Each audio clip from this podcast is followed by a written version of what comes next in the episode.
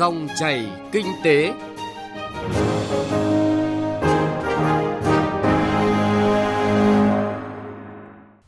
Biên tập viên Hà Nho xin chào quý vị và các bạn. Chương trình dòng chảy kinh tế hôm nay, chúng tôi chuyển tới quý vị và các bạn những thông tin đáng chú ý. Đầu tư hệ thống mạng lưới cảng hàng không góp phần phát triển kinh tế xã hội. Cần cơ chế chính sách ổn định để thu hút đầu tư hạ tầng hàng không.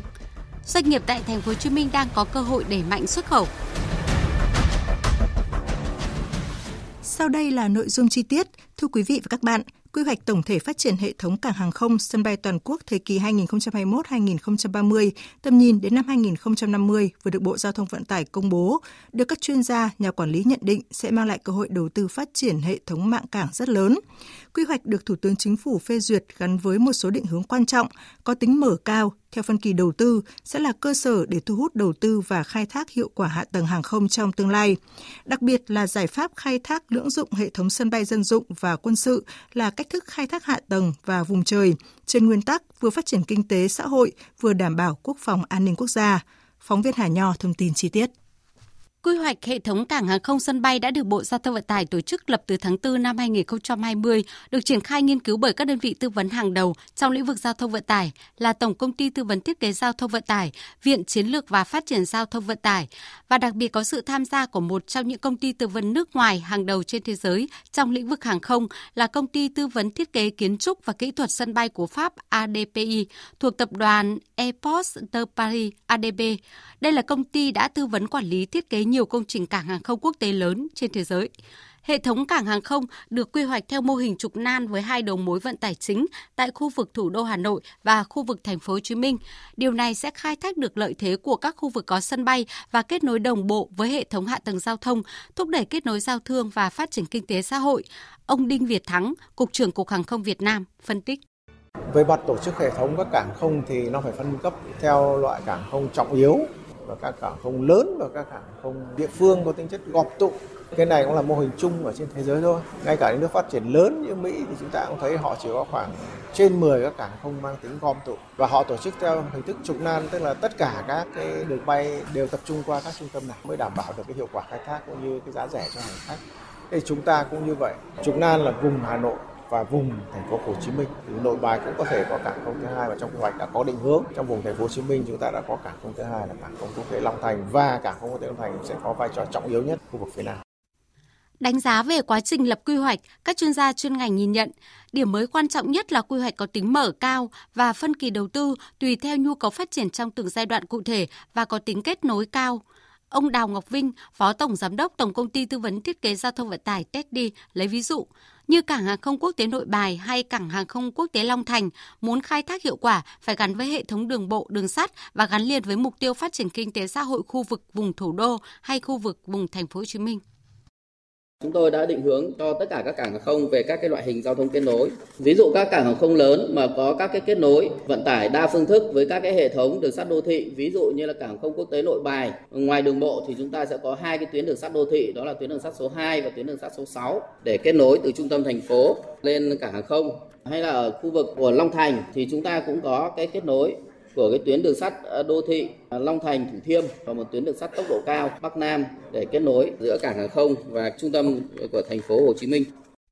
Quy hoạch mạng cảng hàng không phân ra các giai đoạn cụ thể, thời kỳ 2021-2030 hình thành 30 cảng hàng không, bao gồm 14 cảng hàng không quốc tế, 16 cảng hàng không quốc nội. Tầm nhìn đến năm 2050 sẽ hình thành 33 cảng hàng không, bao gồm 14 cảng hàng không quốc tế và 19 cảng hàng không quốc nội. Trong đó, vùng thủ đô Hà Nội dự kiến sẽ bổ sung thêm cảng hàng không thứ hai để hỗ trợ cho cảng hàng không quốc tế nội bài khi đạt quy mô khoảng 100 triệu hành khách một năm, đáp ứng mục tiêu hình thành hai trung tâm vận tải hàng không đầu mối trung chuyển quốc tế mang tầm cỡ khu vực tại vùng thủ đô Hà Nội và vùng thành phố Hồ Chí Minh. Điểm đáng chú ý khi xây dựng quy hoạch đó là mở ra định hướng phát triển sân bay chuyên dùng theo hướng các địa phương chủ động xác định trong quy hoạch tỉnh và huy động nguồn lực để đầu tư, nghiên cứu khai thác lưỡng dụng tại một số sân bay quân sự theo mô hình sân bay chuyên dùng, đồng thời nghiên cứu chuyển sân bay chuyên dùng thành cảng hàng không khi có nhu cầu khai thác vận tải công cộng thường lệ và bảo đảm điều kiện cần và đủ. Đây là một trong những xu hướng phát triển hàng không phổ biến trên thế giới và được dự báo sẽ dần hình thành tại Việt Nam. Thiếu tướng Trần Văn Sô, Phó Cục trưởng Cục Tác chiến, Bộ Tổng Tham mưu, Bộ Quốc phòng, phân tích. Quy hoạch được phê duyệt có ý nghĩa hết sức quan trọng để các bộ, ngành và địa phương làm căn cứ xây dựng định hướng phát triển kinh tế xã hội và củng cố quốc phòng an ninh. Khi tần suất à, hoạt động hàng không dụng tại một số cảng không tăng cao thì Bộ Quốc phòng đã chủ động di chuyển hoạt động quân sự thường xuyên của một số trung đoàn không quân đến vị trí mới để dành vùng trời cho khu vực công trình sân bay cho hoạt động hàng không dân dụng. Vừa qua, Cục Hàng không phối hợp với Quân chủng Phòng không quân và Cục tác chiến cũng đã đưa ra một số cái giải pháp sử dụng vùng trời linh hoạt rất là tốt, vừa hoạt động thuận lợi hàng dân dụng cũng bảo đảm được cái nhiệm vụ huấn luyện sẵn sàng chiến đấu của lực lượng phòng không quân. Theo quyết định của Thủ tướng Chính phủ, tổng số tiền dự kiến cần để đầu tư phát triển hệ thống cảng hàng không đến năm 2030 lên tới 420.000 tỷ đồng. Vì thế, quy hoạch cũng sẽ đảm bảo khả năng thu hút nguồn lực xã hội tham gia đầu tư hạ tầng hàng không và dịch vụ hàng không trong tương lai, cần có sự vào cuộc tích cực của các cơ quan bộ ngành liên quan và lãnh đạo các địa phương theo tinh thần chủ động tích cực. Thứ trưởng Bộ Giao thông Vận tải Lê Anh Tuấn đề nghị. Để hoàn thành được mục tiêu, nhiệm vụ của Thủ tướng Chính phủ thì Bộ Giao thông xác định đây là một nhiệm vụ rất là lớn, rất là thách thức và cần phải có sự đồng hành phối hợp của các bộ ngành, các cơ quan trung ương, các địa phương, các chuyên gia, các nhà khoa học, các doanh nghiệp ngành hàng không, các đơn vị của ngành giao thông vận tải. Chúng tôi rất mong rằng lãnh đạo Ủy ban dân các tỉnh chỉ đạo các cơ quan chuyên môn của Sở Giao thông Vận tải làm việc cụ thể với cả Cục Hàng không và các cơ quan của Bộ Giao thông Vận tải để triển khai cụ thể quy hoạch Việt Nam có tiềm năng phát triển vận tải hàng không rất lớn, do đó quy hoạch hệ thống cảng hàng không sân bay là tiền đề cho việc đầu tư phát triển, đáp ứng nhu cầu vận tải hàng không. Để triển khai quy hoạch có hiệu quả, cần có sự quan tâm chỉ đạo sát sao của các cấp, các ngành và đặc biệt là các địa phương trong việc huy động nguồn lực đầu tư, quản lý quỹ đất, tĩnh không, phát triển nguồn nhân lực, góp phần thúc đẩy phát triển kinh tế xã hội cũng như bảo đảm quốc phòng, an ninh, bảo vệ chủ quyền đất nước.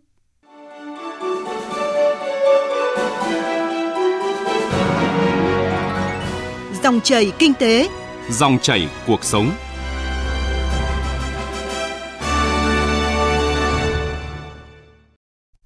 Thưa quý vị và các bạn, hoạt động đầu tư hệ thống cảng hàng không Việt Nam do các nhà đầu tư tư nhân đã thành công. Xác định đầu tư hạ tầng hàng không sẽ góp phần phát triển kinh tế vùng lân cận cảng hàng không và lâu dài đóng góp vào sự phát triển kinh tế chung của doanh nghiệp, nhà đầu tư, khu vực, vùng dự án và hệ thống mạng cảng, góp phần phát triển kinh tế xã hội. Vì vậy, tìm cơ chế, giải pháp để đồng hành cùng doanh nghiệp, nhà đầu tư triển khai các hoạt động đầu tư hạ tầng hàng không và dịch vụ hạ tầng được đẩy mạnh. Phóng viên Hà Nho phỏng vấn ông Phạm Ngọc Sáu, tập đoàn Sovico với tư cách nhà đầu tư về nội dung này. Mời quý vị và các bạn cùng nghe. Thưa ông là khi có quy hoạch mạng cảng thì cái việc mà tham gia đầu tư xây dựng hệ thống cảng hàng không thì được à, doanh nghiệp mà tích cực chủ động tham gia và tính toán như thế nào ạ? Việc phát triển ờ, hạ tầng hàng không là một cái mảng rất là khó. Tuy vậy thì khi mà phát triển hạ tầng hàng không thì sẽ phát triển kinh tế xã hội rất là tốt để hỗ trợ cho cái việc phát triển những cái vùng đất quanh những cảng không, phát triển ờ, kinh tế cho địa phương. Việc phát triển hạ tầng cũng là cái nền tảng cho ngành hàng không về lâu dài. Việc đầu tư vào mảng hạ tầng từng đã có nền tảng ờ, cảng không quốc tế Vân Đồn thì đã xây dựng cảng không từ một cái vùng đất mới và đến bây giờ thì cảng không Vân Đồn đã hoạt động ổn định. Và rất mong muốn trong thời gian tới thì có những cái cảng không mới à, ra đời, cũng như là cái việc mà nâng cấp các cái cảng không hiện tại để cho cái việc phát triển ngành hàng không một cách đồng bộ, không chỉ là về phát triển về hãng hàng không, phát triển về quản lý bay mà phát triển cả về hạ tầng dưới đất triển khai mới bất cứ một lĩnh vực nào thì chúng ta đều gặp những khó khăn cả. Thì cái việc mà đầu tư vào hạ tầng hàng không để càng khó khăn khi đây là một cái mảng mà hoàn toàn mới khi đầu tư vào BOT đối với hạ tầng hàng không cái vấn đề đầu tiên đó là cái thể chế tại vì chúng ta chưa có một thể chế rõ ràng thì hiện tại thì ờ, Bộ Giao thông Vận tải cũng đang xây dựng cái đề án xã hội hóa hạ tầng hàng không và hy vọng rằng trong thời gian tới sẽ mở ra để chúng ta có thể triển khai được các dự án về hạ tầng hàng không. Thưa ông là hiện nay thì là việc mà đầu tư của các cái nhà đầu tư thì tham gia vào rất nhiều cái chuỗi dịch vụ thì là ờ, doanh nghiệp có tính toán là cái sức hấp dẫn của các nhà đầu tư đối với các cái hệ thống quy hoạch này như thế nào? Với mong muốn chúng ta có một cái cơ chế mở để có được cái tiếng nói giữa nhà đầu tư và nhà nước để hai bên cùng phối hợp để triển khai. Tại vì cái lợi ích của cái việc xây dựng hạ tầng hàng không cũng như các cảng không mới thì đem lại lợi ích không chỉ cho nhà đầu tư mà cái chính vẫn là đem lại cho sự phát triển kinh tế xã hội của địa phương ngân sách cho nhà nước. Hạ tầng hàng không thì đầu tiên đó là những cái cảng không mới và cái thứ hai đó là các công trình uh, gọi là công trình tiện ích và các cái công trình dịch vụ hàng không cả hai cái mảng này đều đem lại những cái hỗ trợ cho cái việc mà phát triển các cái mảng dịch vụ hàng không. Thưa ông là với tinh thần hài hòa lợi ích và rủi ro chia sẻ khi mà luật đầu tư theo phương thức đối tác công tư PPP có hiệu lực thì là liệu sẽ là hành lang pháp lý như thế nào để thu hút các cái nhà đầu tư ờ, tư nhân trong lĩnh vực hạ tầng giao thông, cụ thể là hạ tầng hàng không? Thực ra thì các cái dự án hạ tầng hàng không hiện tại thì cũng không hấp dẫn lắm đối với lại các nhà đầu tư tại vì cái thời gian thu hồi vốn rất là dài và cái ờ, tiền đầu tư ban đầu rất là lớn, rất là cần có cái sự hỗ trợ, sự đồng hành của các cái đơn vị của nhà nước cùng với lại cái việc mà phát triển đó thì có một cái hành lang pháp lý làm sao để cho thuận tiện cho nhà đầu tư tại vì nhà đầu tư vừa là đi đầu tư nhưng lại gặp những cái vướng mắc thì chắc chắn là không ai muốn làm. Mảng hạ tầng hàng không thì quan trọng nhất đó là các cái quy định đó nó phải ổn định để cái nhà đầu tư cảm thấy yên tâm trong ờ, lâu dài tránh cái việc rằng khi mà đầu tư nhưng mà chúng ta sau một thời gian thì lại có những cái sự thay đổi. Cái thứ hai nữa là việc đầu tư thì như đối với hạ tầng hàng không thì cái hiệu suất đầu tư nó rất là thấp nên là nó phải phục vụ cho một cái mục đích đem lại cho cái phát triển ngành hàng không thì phải có những cái sự hỗ trợ đồng hành của các cái đơn vị nhà nước. Vâng ạ, xin cảm ơn ông.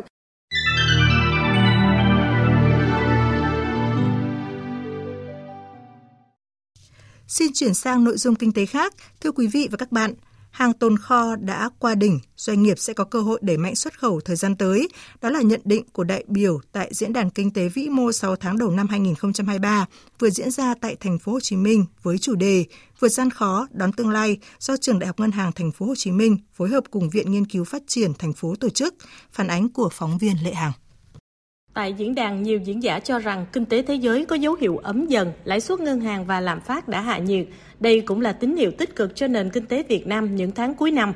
Theo Phó giáo sư tiến sĩ Nguyễn Khắc Quốc Bảo, Phó hiệu trưởng trường Đại học Kinh tế Thành phố Hồ Chí Minh, hàng tồn kho ở nhiều nước trên thế giới đã đạt đỉnh vào tháng 4 và đang giảm, sẽ có nhiều cơ hội cho doanh nghiệp đẩy mạnh xuất khẩu khi các thị trường này nhập hàng mới. Bên cạnh đó, khi lạm phát giảm, nhiều ngân hàng trên thế giới sẽ giảm lãi suất.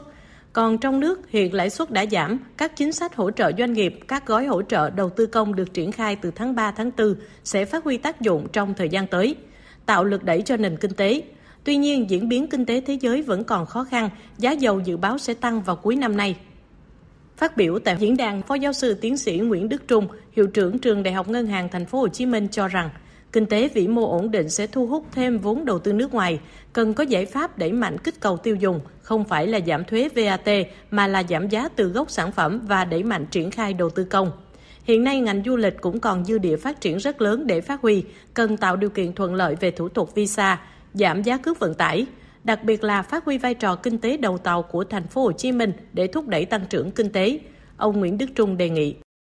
Đơn giản nhất là đầu tư cho Hồ Chí Minh trở thành đầu đàn nơi có thể rất dễ dàng thành trung tâm logistics, trung tâm du lịch, trung tâm tài chính. Và đây nguồn rất đơn giản, được cái tỷ lệ giữ lại ngân sách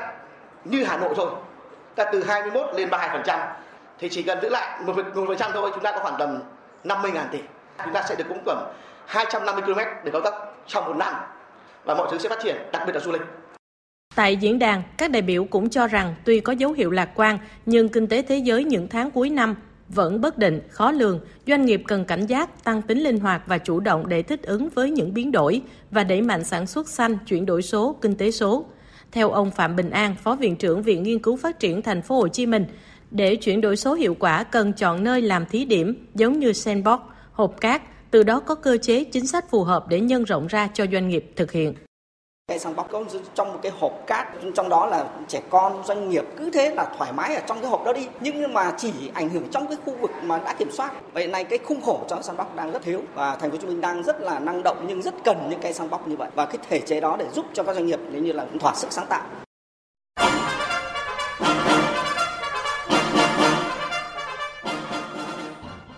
Thưa quý vị và các bạn, Nội dung thông tin về cơ hội đẩy mạnh xuất khẩu của các doanh nghiệp tại thành phố Hồ Chí Minh vừa rồi cũng đã kết thúc chương trình dòng chảy kinh tế hôm nay. Chương trình do biên tập viên Hà Nho và nhóm phóng viên kinh tế thực hiện. Cảm ơn quý vị và các bạn đã chú ý lắng nghe.